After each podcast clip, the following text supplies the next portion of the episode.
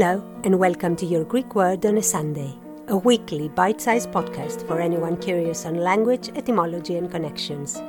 I am your host, Emanuela Lia, and wherever you are in the world, if you want to entertain your brain for a few minutes, this is the podcast for you. Let's go.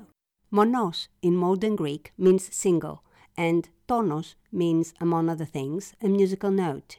Something odd happened in 1706 the combined word that travelled from France was used metaphorically and meant something tiresome, a lack of variation. The literal use in English started in mid 1700s. Monotonous, monotone.